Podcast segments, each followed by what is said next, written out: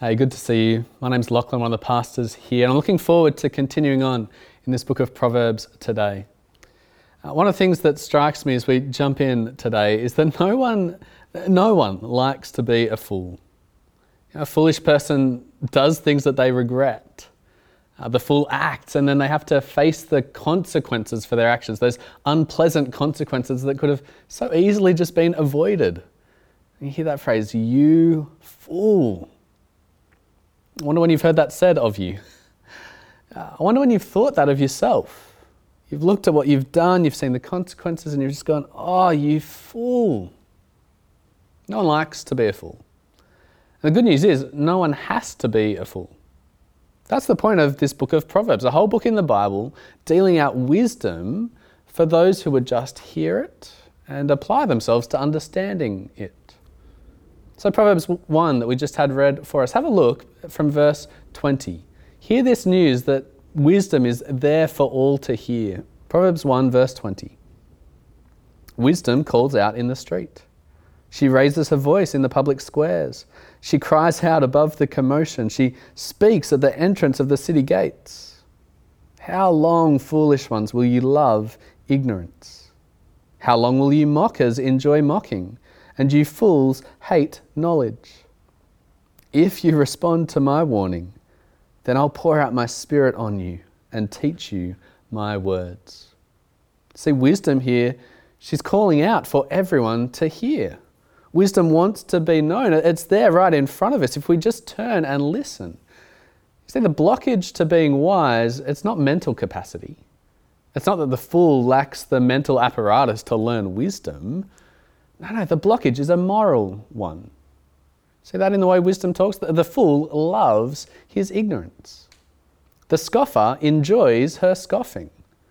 It's not about how intelligent you are or aren't, it's about how willing you are to humbly learn from others. Now, in particular, wisdom is about how willing you are to humbly learn from God. If you cast your eyes back up to verse 7 of Proverbs 1, we read this the fear of the Lord is the beginning of knowledge. Fools despise wisdom and discipline. So you have to be godly to be wise. Because the only wisdom by which we can handle everyday matters is the wisdom of the God who made everything. The God who created this world is the same God who sustains this world, the God who's directing everything towards his desired end. And so to not, to not fear God, It'd be kind of like being a character in a picture book who shakes their fist at the illustrator and says, Why did you draw me like this? as they're trying to step out of the pages of the book. That's a foolish underestimation of your limits. It's a foolish overestimation of your power and your wisdom.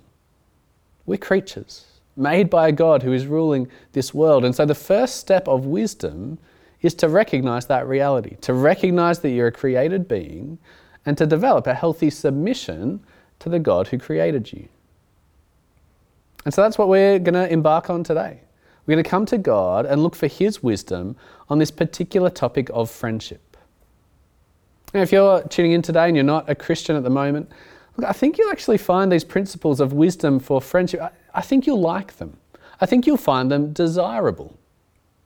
That's because God, He's not out there to spoil your fun. Uh, he's out there to give you true life. He wants to give you wisdom so that your life will work out well. Have a look at this promise. Uh, it comes in the book of James in the New Testament. God promises this If any of you lack wisdom, he should ask God, who gives to all generously and without criticizing, and it will be given to him. God is promising you wisdom. He wants to help you live a life that runs with the grain of the universe that He has made. So lay hold of that promise. Let's not live foolishly. Let's not be so proud as to think that you know, you're the wisest person that currently lives on the earth. Uh, even if you are pretty wise as far as people go, you're not as wise as God. And so call out to Him for wisdom and then listen to what He says. Let's pause and pray now and ask God for wisdom today. Father, we praise you as the all wise God. You've created us You have a plan for how we should live out our human lives in community with one another. So please, this, please today, give us your wisdom. Uh, we ask that with confidence.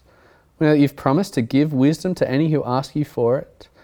And so make us a people who are wise friends, faithful friends, intentional in the company that we keep. We ask this for your glory and for our joy. Amen. Well, this COVID season of lockdowns and isolation, it's reinforced a point that the Bible makes clear. We were created for relationships. Yeah, relationships are messy, they're painful, and they, they take energy. And yet there's something that keeps dragging us back to other people. We need them. God created us as social beings. And yes, I'm even talking to you, introverts. We introverts are made as social beings. We need relationships. And that's because God is Himself a relational being. The triune God is the Father, Son, and Spirit existing in an eternal bond of love. One God in three persons who have related to one another from eternity past. And so God's relational and, and He's created humanity for relationships to relate to Him, uh, but also to relate to other humans. And that's why we feel loneliness. Perhaps some of you have been feeling that this year, even right now. We feel this longing for more connection because when we're just on our own, an isolated human, uh, we're not acting in the way that we're designed to be. We're missing something that God's made us for. And so, as messy as relationships can be, your life will be deeper, richer, more fulfilling, more, more human when it's lived alongside others through that messiness. When you're dealing with those relational disappointments, growing in, in patience, in forgiveness, in love. So, with that as kind of a way of introduction that we need relationships, let's zoom in and have a look at God's wisdom on friendships. We're not going to cover everything that there is to say on friendships, but we will glean some of the biblical wisdom uh, that comes to us from this book of Proverbs. How can we be wise in relation to friendship? Well, the first nugget of wisdom for us is that the company we keep matters. Have a look at Proverbs 13, verse 20. The one who walks with the wise will become wise, but a companion of fools will suffer harm. Again, Proverbs 22, verse 24. Don't make friends with an angry man, and don't be a companion of a hot tempered man, or you will learn his ways and entangle yourself in a snare. notice how Proverbs, they're just good to read and reflect on and let them sit with you. And do you notice the common thread between those two Proverbs? You become like the people you spend time with. There's an observation generally true about the world. If you spend time with wise people, you'll learn from them. If you spend time with angry people, you'll learn from them. If you spend time with fools, you'll get into trouble because foolishness leads to trouble and bad consequences. You know, this is why parents are, concerned with the friends that their kids make at school. And maybe you've been on the receiving end of that grilling. Who are you hanging out with? Who are you going out with tonight? You know, parents ask those questions. They care because they recognize that there's a significant influence on you from your circle of friends. And that influence doesn't stop when you become an adult. You know, just because you develop some resistance to peer pressure, I hope you are developing some resistance to peer pressure, but you'll still be influenced by the people around you. You love what they love. Your opinions are shaped by their opinions. You become like the people you spend time with. And so God's wisdom tells us well, be careful when you choose your friends. Maybe you think that's a strange thing to say, to use this phrase of choosing friends. But you do. You, you do choose your friends. You choose who to invest into, don't you? You choose who you're going to spend your time with. You choose who to invite over for meals, whose invitations to accept for meals. You can choose your friends. And so God says, choose wisely. So, what, should we be looking for in choosing a good friend? If we're going to have to decide where we invest our time, what makes a good friend? Well, the first two proverbs, they've highlighted for us that character matters. Look, look for friends whose character you want to imitate. Look for friends whose character you respect and you want to grow to be like them. But there are four other things I want to highlight from the book of Proverbs, four things to look for in good friends. To help you remember them, they all start with the letter C. Kind of like an episode of Sesame Street today, brought to you by the letter C, the number four. Uh, the first one is that good friends are close friends. Have a look at Proverbs 18, verse 24. A man with many friends may be harmed, but there is a friend who stays closer than a brother. In Proverbs 27, verse 9 Oil and incense bring joy to the heart, and the sweetness of a friend is better than self counsel. These proverbs pick up on the reality that there's a, there's a difference between an acquaintance and a friend. An acquaintance is someone that you know, you, you know their name, you can talk about superficial things with them, you might know some members of their family, you may even have the occasional deep chat with them, but you're not regularly involved in their life. You don't know them to such a depth that you could say you know what makes them tick. You, you know their hopes and their dreams, their fears and their failures. I had a look at Facebook this morning. Uh, it tells me I have 1,645 friends. That's not true. I don't have that many friends. I have 1,645 passing acquaintances who've decided they want to keep up with me on Facebook, but they're not friends. And we need to be clear on that difference. Real friendship is close friendship, closer even than the high bond of family ties. Friends that stick, Proverbs says, even closer than a brother. And when you have a friend like that, who is that close, that brings a sweetness with it, doesn't it? Yeah, friendship is enjoyable.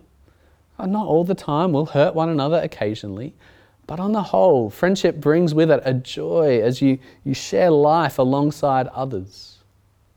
We might define friendship as a side by side walk in life, together headed in a common direction there's a word, companion, that we sometimes use for friends. It comes up in these proverbs.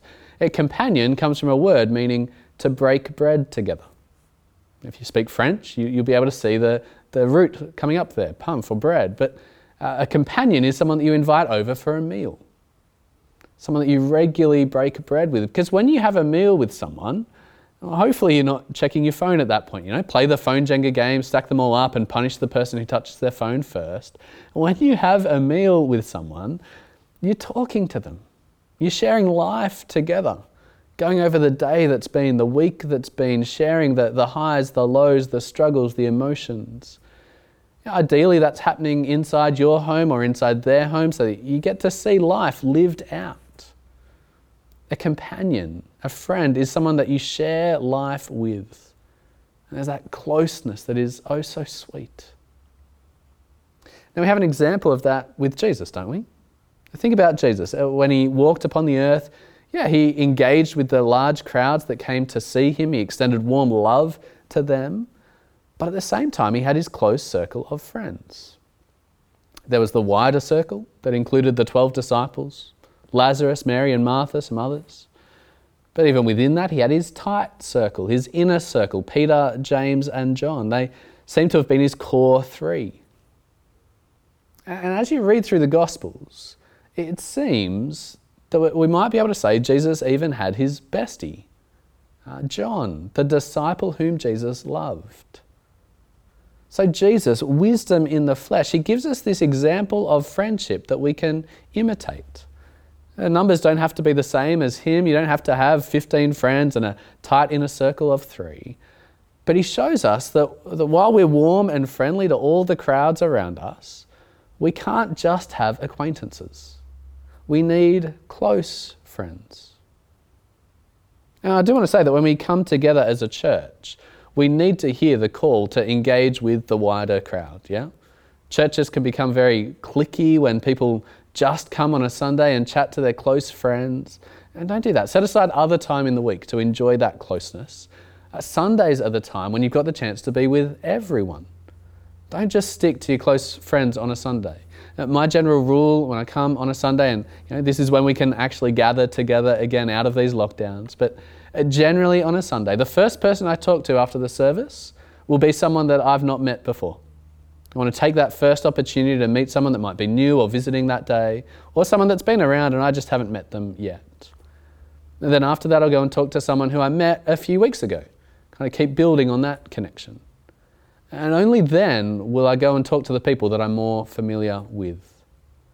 That just helps me to keep loving the wider crowd and not just sticking to my close friends. Uh, perhaps that's something you could give a go uh, when we come back together as a church. But friendship. Good friends are close friends. You can still have acquaintances, they're good too and helpful and lovely, but you can't be friends with everyone unless you sacrifice the closeness of friendship. Alongside this closeness, good friends are also constant friends. That's our second C close and constant. Have a look at Proverbs 14, verse 20.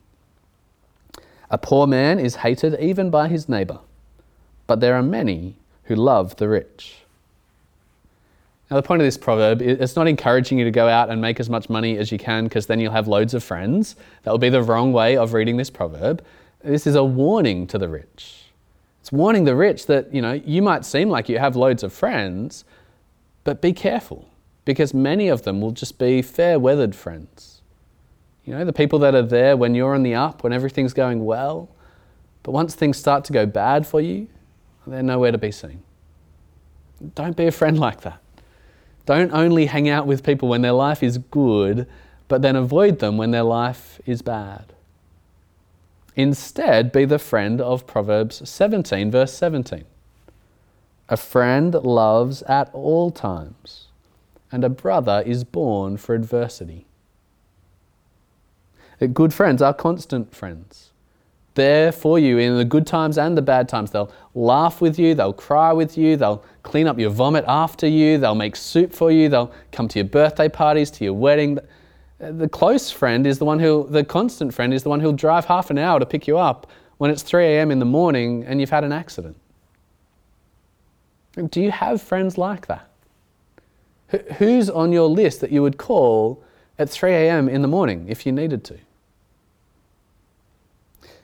The other question is Are you a friend like that? Are there people in your life who would feel comfortable to call you at 3 a.m. in the morning and know that you're going to be there for them? Good friends are close friends and constant friends. Thirdly, good friends are candid friends. Now, if that's a new word for you, candid, uh, means honest, truthful, frank. You know, I had to make it start with C to help you remember. Uh, but yeah, good friends tell you the truth. That's what it means that they're candid. They tell you the truth, uh, even when it might hurt. Have a look at a couple of Proverbs from chapter 27. Verse 6 The wounds of a friend are trustworthy, but the kisses of an enemy are excessive.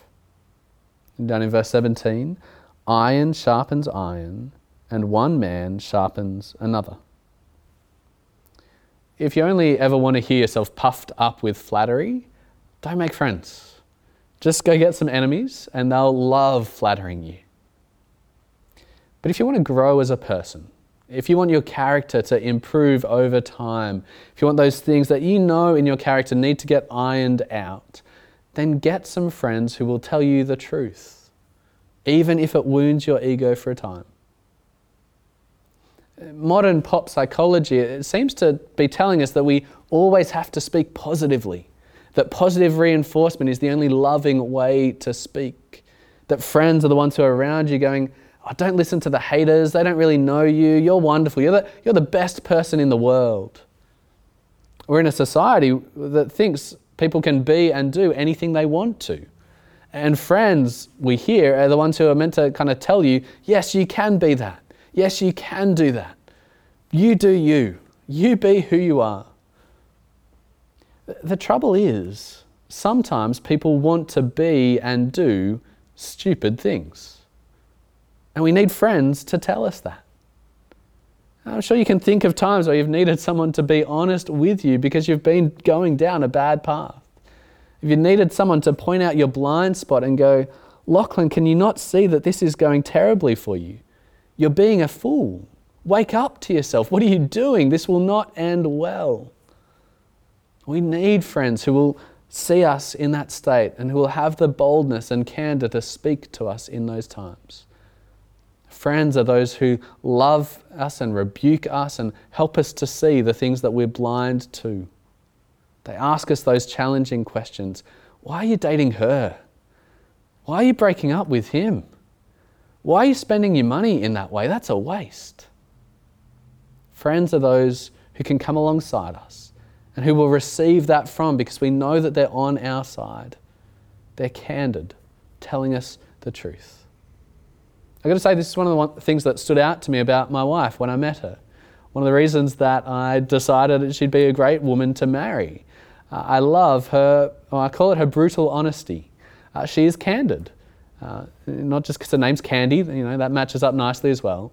Uh, but Candy is wonderfully candid and she tells me when I'm missing things. She points out things to me that I haven't seen. I've got other friends who I love that do that for me as well. Uh, that's the, the good kind of friend, the one who is candid, the one who is like iron sharpening iron. You know, when iron sharpens iron, it doesn't sound very nice, does it? It scrapes, it clashes, it's actually cutting off bits of the iron to make it sharper. It's painful. But by doing that, it makes that iron more fit for its task, more useful. And that's what happens when friends are honest with us. Oh, it may hurt, but it's for our good. It sharpens us as a person, it makes us better fit for the task of living in this world. Do you have friends that tell you the truth? Are you a friend who tells the truth? Well, finally, then, good friends are considerate friends. Proverbs 25, verse 17. Seldom set foot in your neighbour's house, otherwise he'll get sick of you and hate you. There's Proverbs being that candid friend for us right now. Uh, goes on again in 27, verse 14. If one blesses his neighbour with a loud voice early in the morning, it will be counted as a curse to him. Our friends spend time in one another's houses, and there's a reality there in Proverbs 25 that we've got to keep living that out in this modern world. You know, don't shut off your home as your own private, personal space that no one can ever come into. If you haven't had people into your house for a while, you should look to change that. Invite some people around. But good friends are considerate of the time that they spend in others' houses. Different people will handle you in their house for different durations and different regularities.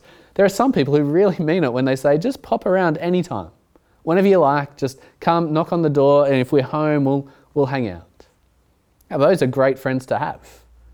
But not everyone is like that. Some people, with their life circumstances, with the way that they're wired, they just can't handle someone knocking on their door at any random hour. And so the good friend is the considerate friend who gets to know how much their friend can handle, really, how much they appreciate. They know when it's becoming too much. The good friend knows whether their friend is a morning person or a nighttime person, and they tailor their interactions to suit their friend. Not everyone is the same. And this is why it, it takes energy to be and have friends, right? Because it takes time to consider your friends. You have to think about them, to remember things about them. Who is this person? What, what makes this person feel loved? What ticks this person off? You've got to consider those things. Be considerate. Well, there's our short list for good friends. They'll be close, constant, candid, and considerate. The company that you keep matters. We need good friends. We're made for relationships. But perhaps as you've been listening to all of this, you, you might be starting to feel a bit down. You might be thinking, look, I, I don't have friends like that. Maybe you're hearing this and you're thinking, I don't think I've been a friend like that. Maybe I'm doing friendship badly. But what I want to say to you is that friendship doesn't happen by accident. It requires time and effort. And sure, there are some stages of life, uh, school and uni, where friendship just seems to come pretty easily. You're spending lots of time together, friendship just seems to happen. But as life goes on, it won't just happen. We have to be intentional to maintain friendships. We have to be intentional to forge new friendships. And as our lives get busier, in these busy lives, whether we're single or married, we, we need to intentionally set aside time, regular time, to be with friends.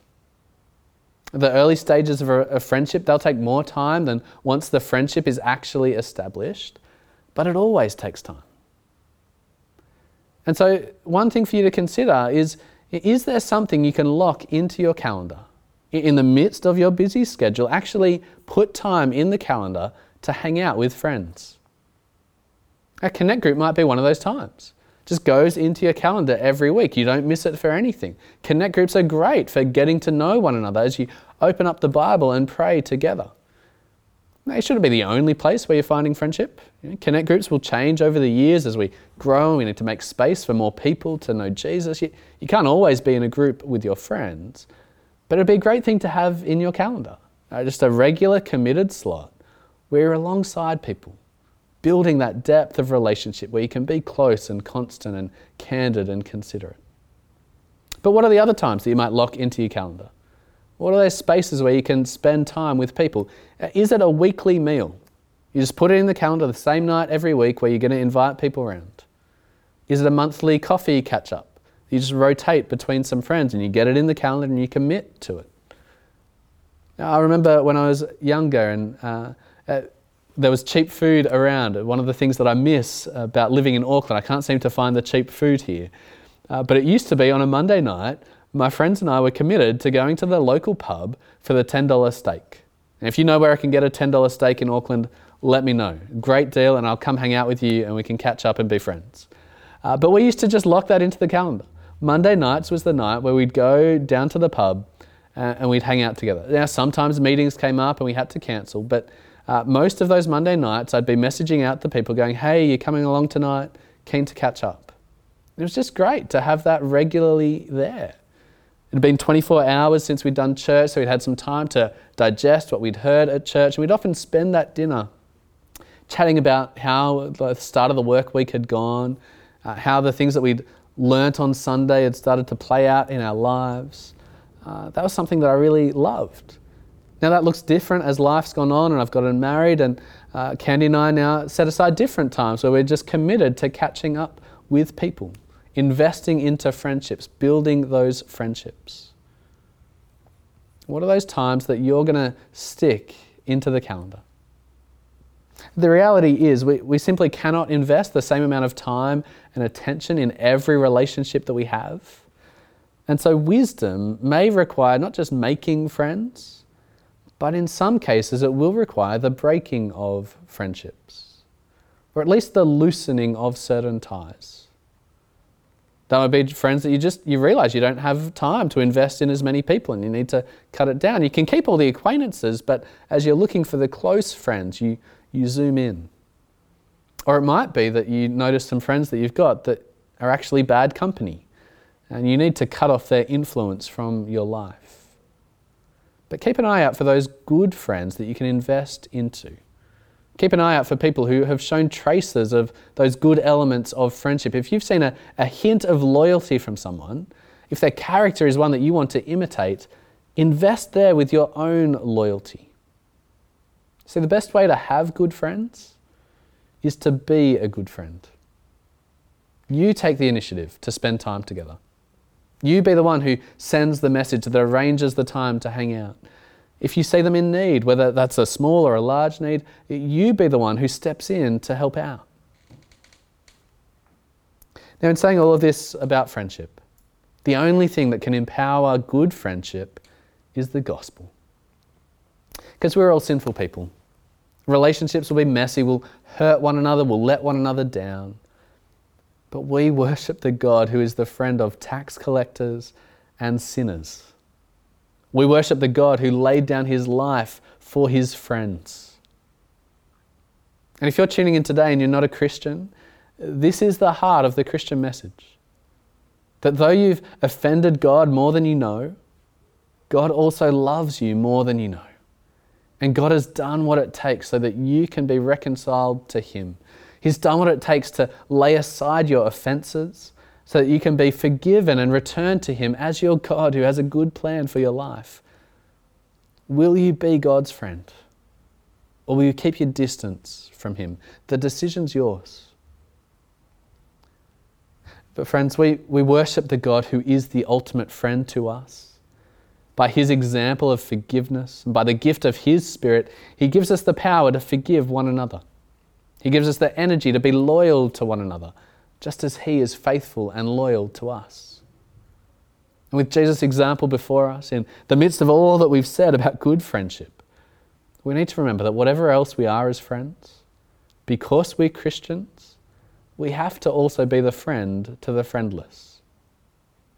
So don't turn what you've heard today into an excuse to only spend time with the people who you'd like, even if you weren't Christian.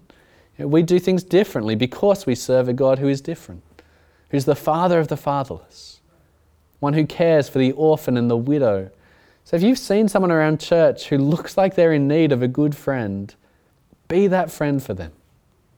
It might not look like instantly you'd, naturally get on, uh, but friendship's not just about getting on in the natural things. As you walk side by side in life, as you go through things together, joys and pains, friendship will grow and blossom. So have that person round for meals, the person that seems a bit isolated, that seems a bit alone. Invite them to join you for church in your home next Sunday, as well as inviting the people who might naturally make you laugh. Friends are necessary. So be a good friend, one who's close, constant, candid, and considerate. Let's pray. Father, we see in Jesus such a wonderful example. You are one who befriends sinners like us, people who let you down, people who break your trust. Thank you that you're close with us, that you're constant with us in good times and bad, you tell us the truth in your word, and you're considerate towards us, sympathetic with us. Thank you for being such a great friend. With you, we are never truly alone. But please also give us good friends and empower us to be good friends. We ask this in Jesus' name. Amen. You've been listening to a sermon recording from Auckland EV. We hope you found it helpful, and if you'd like to find out more about Jesus or about church, we'd love to get in touch. So check out our website at aucklandev.co.nz for more details. Thanks for listening.